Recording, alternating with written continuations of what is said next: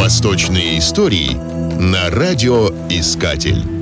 Главным создателем так называемой арабской вязи или манеры писать был визирь Аль-Мукла, родившийся в Багдаде в 885 году. Это был человек примечательной биографии. Будучи простого происхождения, в 16 лет он вступил на поприще чиновника и при выдающихся личных качествах достиг такого положения, что был визирем при трех халифах столетия и даже выстроил себе дворец в самом дорогом месте Багдада. При его дворце был огромный сад, в котором держали множество птиц, газелей, диких оленей, диких ослов и верблюдов. Аль-Мукла занимался различными экспериментами по выведению новых животных, а также верил в астрологию. При нем эта область расцвела. Он был отважный интриган. Так ему приписывается попытка свержения халифа Аль-Кахира в 934 году. Попытка не удалась, и в наказание ему отрубили правую руку. Это наказание стало особо жестоким, ибо к этому времени Аль-Мукла прославился и как искуснейший каллиграф во всем Арабском Востоке и считался главным создателем канонов письма арабских букв, которые применяются до сих пор. Хронисты сообщают, вместо того, чтобы приучиться писать левой рукой,